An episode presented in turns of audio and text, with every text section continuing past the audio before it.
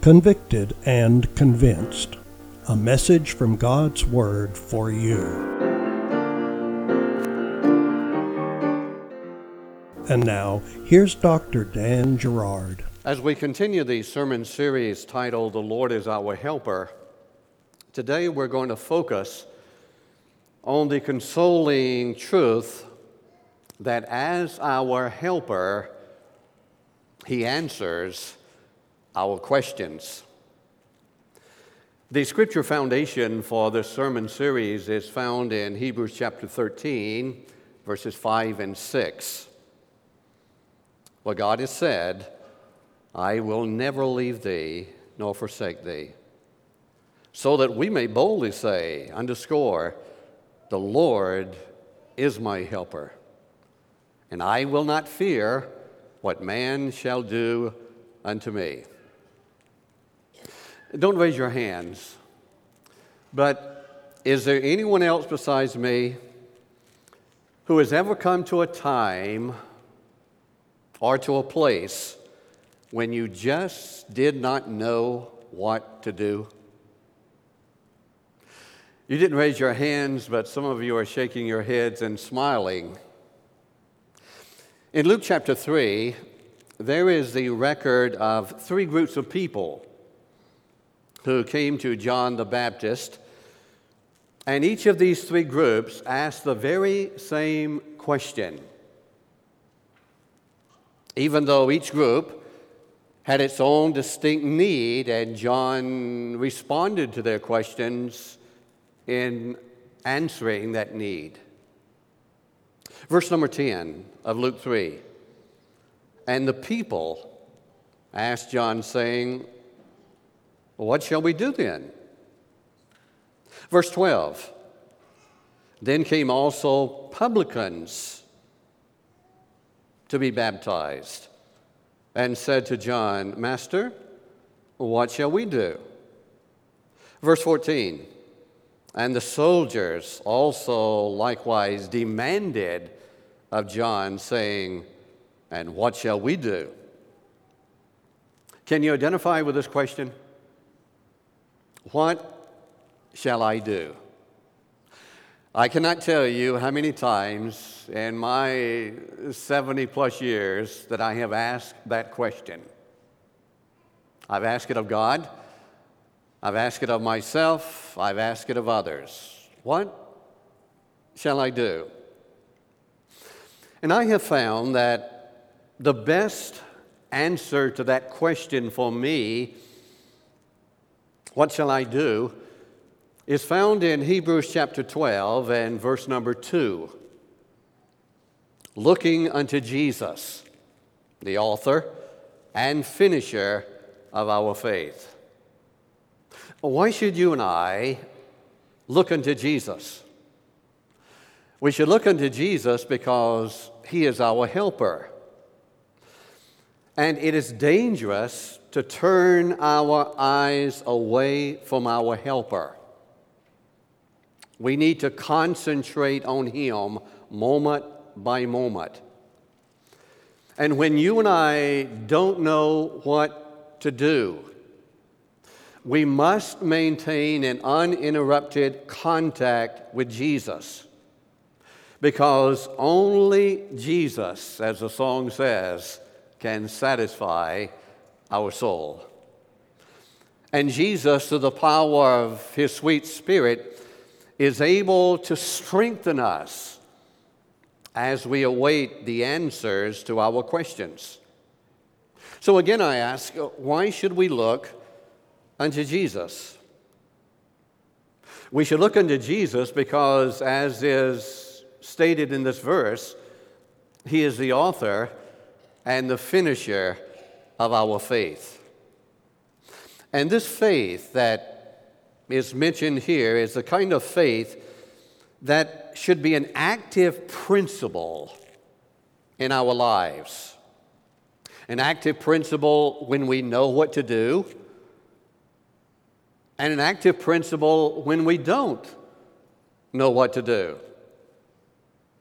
And so, based on this, what are some of the active aspects of our faith that would allow the Lord to be our helper to answer our questions. In the session today, we're going to look at four things to do so that indeed God can be our helper, so that He can provide the answers to our questions. Four things that will assist us to allow the Lord to provide the answers when we don't know what to do. And I personally can testify that these four things have aided me over and over and over again to discover answers for questions that win my mind and heart. First of all, when we don't know what to do, we must be prayerful. Whether we will admit it or not, some of us fail to pray as we should. You see, it's possible to become so engulfed in trying to decide what to do that we actually fail to ask God to give us insights and direction. We fail to ask God to provide the guidance that's needed for us. I believe with all of my mind and all of my heart that life and living would be much less anxious when we don't know what to do if we would try praying first. May I repeat that? Maybe not for your benefit, but as a reminder to myself life and living would be much less anxious about not knowing what to do if we would just try praying first. Philippians chapter 4 and verse number 6. The apostle was inspired to write to the church then and God's Spirit is saying to the church today be careful, be anxious for nothing.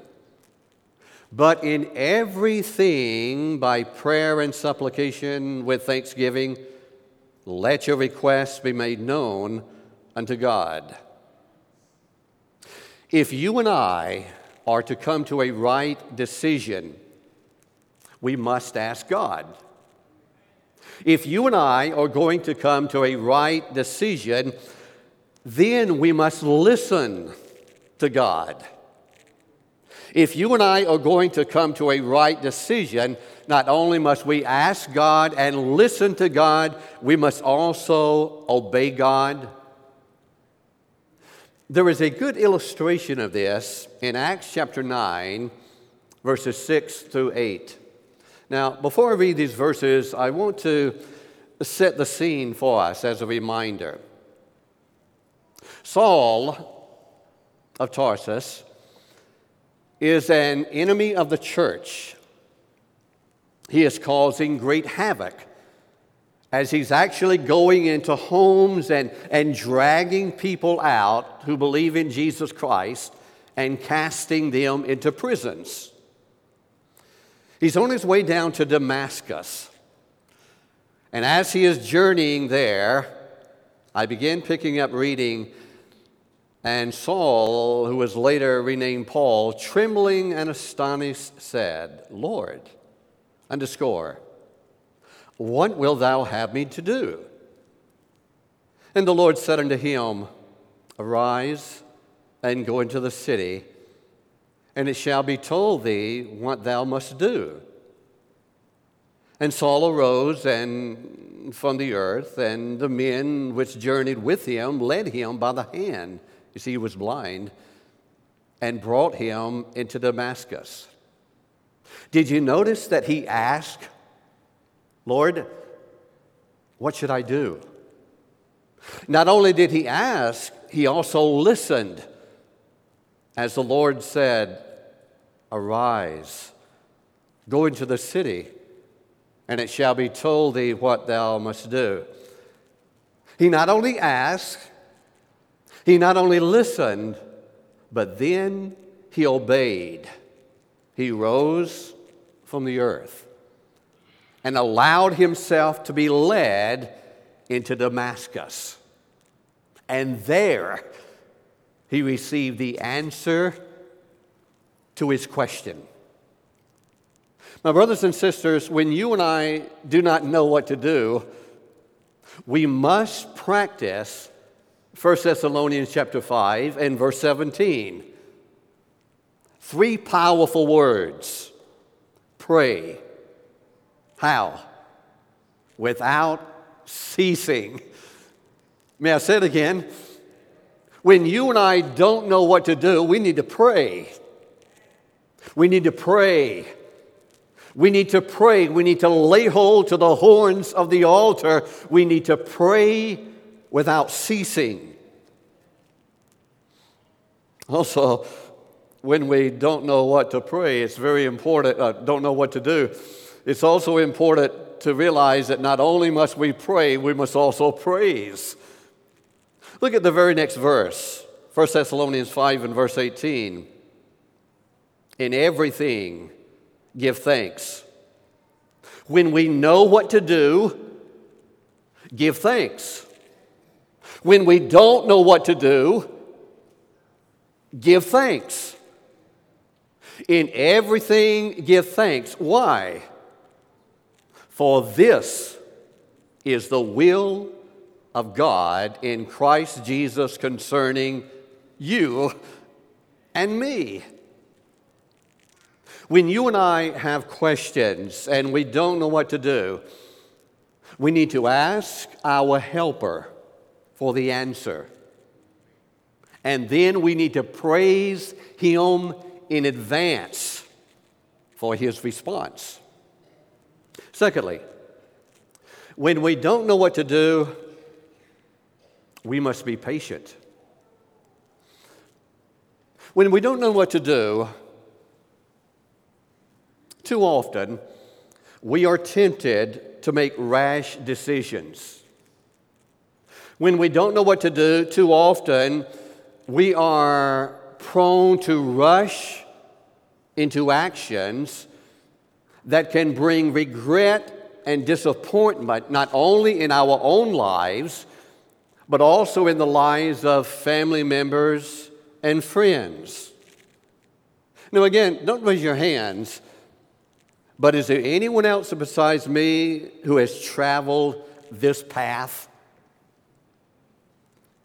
You see, it would do us well when we don't know what to do to often read Hebrews chapter 10, verses 35 and 36. Cast not away, therefore, your confidence, which hath great recompense of reward. And as if someone were about to ask, Well, will you explain that a little clearer? Why? The response comes, For you have need, Danny Gerard, of patience. That after you have done the will of God, you may receive the promise.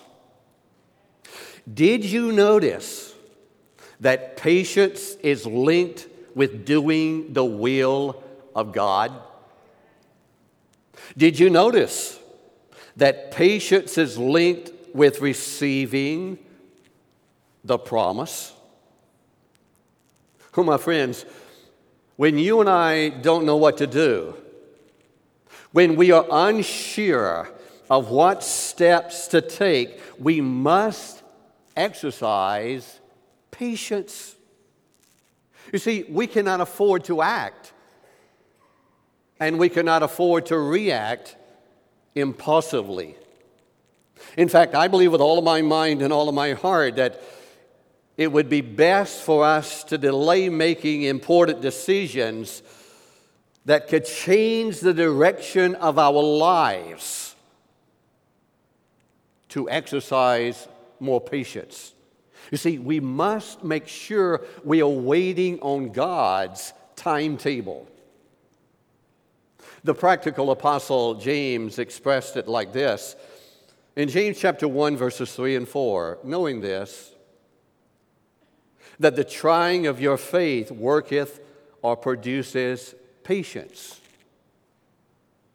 But let patience have her perfect work. And again, as if someone were about to ask the question, well, why is it so important, imperative that we be patient? The response echoes that you may be perfect. Don't raise your hands, but is there anybody else here besides me that wants to be perfect in Jesus? We all do, don't we? He says that you may be perfect and entire.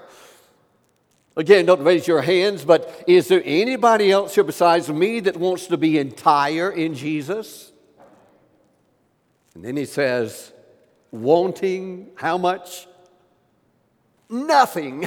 What's he saying? He's saying all of your needs will be met, all of your answers will come forth to the questions that are plaguing your mind and your heart. I'm convicted and convinced that a part of our philosophy for life and living should be the words of Jesus recorded in Luke chapter 21 and verse 19. Listen to what flowed from the gracious lips of our Savior. In your patience, possess ye your souls. Now, what's the flip side of that? The flip side of that is if we are not patient, we might lose our souls. And God wants you and God wants me to be secure, amen? And so we need to have anchored deep in our intellects and driven deep into our emotions. Patience. Will it work? Absolutely. A verse of scripture that many of you could quote from memory Isaiah 40 and verse 31. But they that wait upon the Lord shall renew their strength.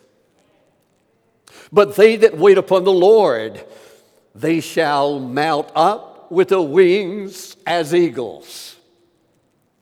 But they that wait upon the Lord shall run and not be weary. They that wait upon the Lord shall walk and not faint. Oh, my friends, when you and I have questions and we don't know what to do, we need to ask our helper for the answers. Praise him in advance for the responses, and then wait patiently for those responses that He will send in accordance with His time and His way. Thirdly, when we don't know what to do, we must be positive. I've discovered that not knowing what to do can produce discouragement in our lives. I've also discovered that not knowing what to do can also bring self pity into our living. You and I, as born again, blood bought, spirit filled, heaven bound sons and daughters of God, must always maintain an optimistic look of faith. The pessimist looks at the glass and says, What? It's half empty. The optimist looks at the same glass and says, What? It's half full. Now, listen to me carefully. How you and I face not knowing what to do is very important. May I repeat that? If not for your benefit, for mine, how you and I face not knowing what to do is very important because we have the choice of either facing not knowing what to do in a pessimistic manner or in an optimistic way. We must believe that God is still on his throne. And we must believe that God is still able to furnish direction for our lives. And when we are traveling through the valley of not knowing what to do, it would do us well to read Philippians chapter 4 and verse 8 as often as possible. Finally, brethren, finally, sisters, whatsoever things are true, whatsoever things are honest, whatsoever things are just, whatsoever things are pure, whatsoever things are lovely, whatsoever things are of good report, if there be any virtue and if there be any praise, think on these things. Would you agree with me that these are positive elements? Oh, my friends, when you and I have questions and we don't know what to do, we need to ask our helper for the answer. We need to praise him in advance for the response.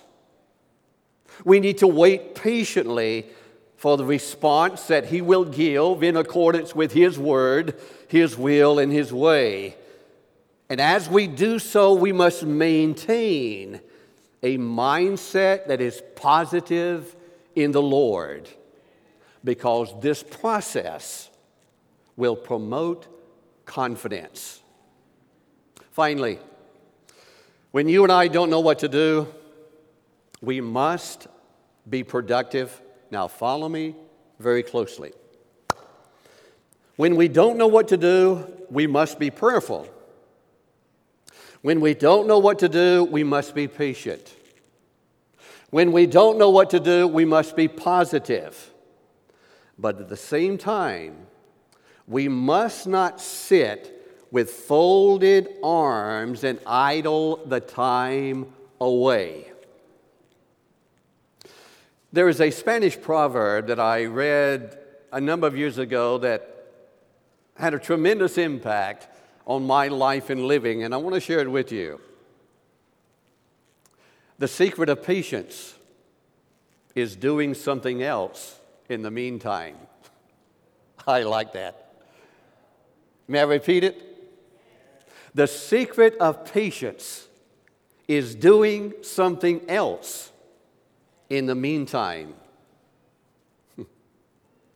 in closing, I want to take us to an Old Testament passage, but before I read that passage, I want to remind us of the context.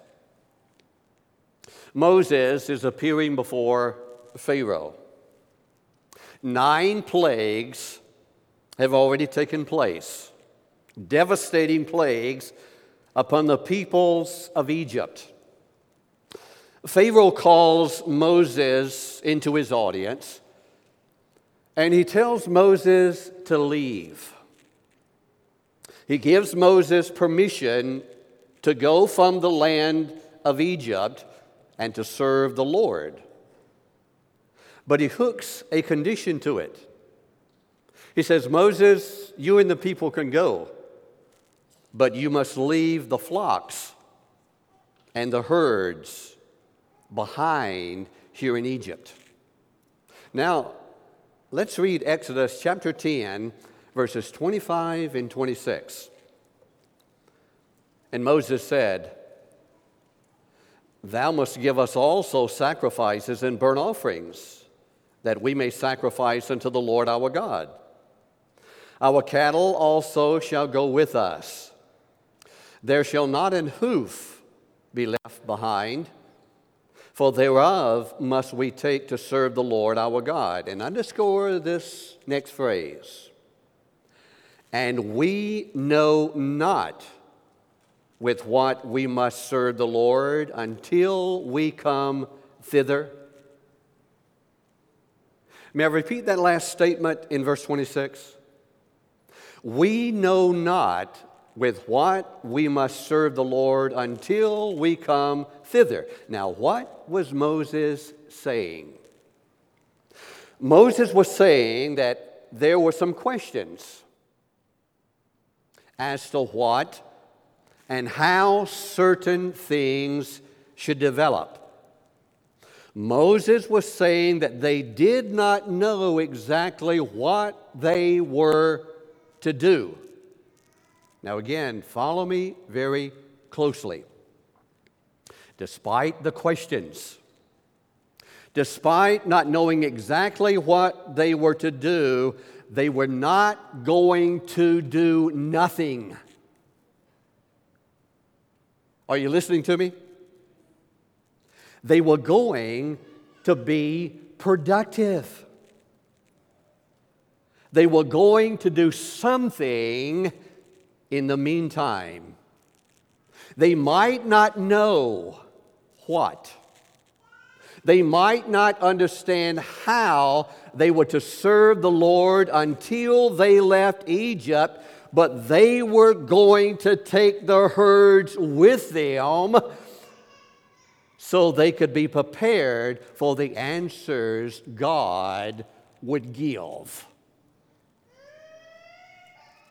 Some of you may be asking at this very moment, What shall I do? What do I do next in my life and in my living? In 2000, Rebecca and I were providing pastoral service in Ogden, Texas. We had been there, we were going into our seventh year. And the Lord impressed us that it was time to leave Ogden. We'd had a very fruitful ministry there, we were enjoying it. I didn't know where we were to go. God had not specified any particular area. And so I did something that's unheard of in the Seventh day Adventist Church. I contacted our conference president after I talked to our board of elders and to the church board, and I turned in a letter of resignation. This was in the late spring of 2000, and my last Sabbath was to be the end of August. I wanted to give the conference and the church time to find a replacement and for the transition to be smooth. Well, the conference president wasn't too happy, but I knew that God was leading, but there were questions how God was going to answer this burden that I sensed in my mind and in my heart. We had two camp meetings in Nevada Utah Conference, and I had to go to both of them because I was in charge of the audiovisual ministry. And uh, at the first camp meeting, other pastors started coming up to me, Dan, where are you going? And I said, I don't know. You mean you resigned your pulpit and you don't know where you're going? That's right. About a month later, went to the second camp meeting, and other pastors from that area started coming up asking, Dan, what are you going to do? I don't know. I just know that God is leading. We prayed. Oh, how we prayed. We stayed positive. We were patient. We remained productive. I continued in ministry. Two weeks before the time was up, I received a call to go to New Jersey to pastor. My brothers and sisters, we have questions. But I will guarantee you, if you will follow these four principles, the answers will come. Some of you may be struggling, you don't know what to do. There may be questions in your mind and in your heart about your financial situation. Some of you may have questions about your health. Some of you may have questions about your job or your employment. Some of you may have questions about your schooling. Some of you may have questions about dating and, and marriage. Some of you may have questions about where you are to live. On and on and on the list could go.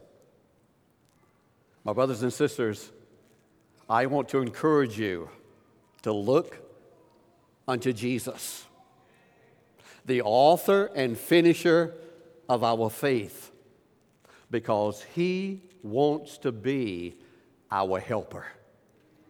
And if we will allow him the privilege and opportunity, he will send the answers.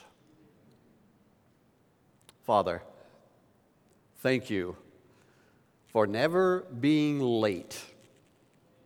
Thank you, Lord, for being concerned about every question we have. Dr. Dan Gerard is the pastor of University Parkway Seventh day Adventist Church in Pensacola, Florida. Our weekly podcasts are recorded every Saturday morning. Bible study begins at 9:30. The sermon begins at 11. You are invited to join us. We live stream the 11 o'clock service. You can catch that broadcast at our website universitypkwy.org or at Livestream. A library of previous messages is available on our YouTube channel and on our website. Thank you for listening.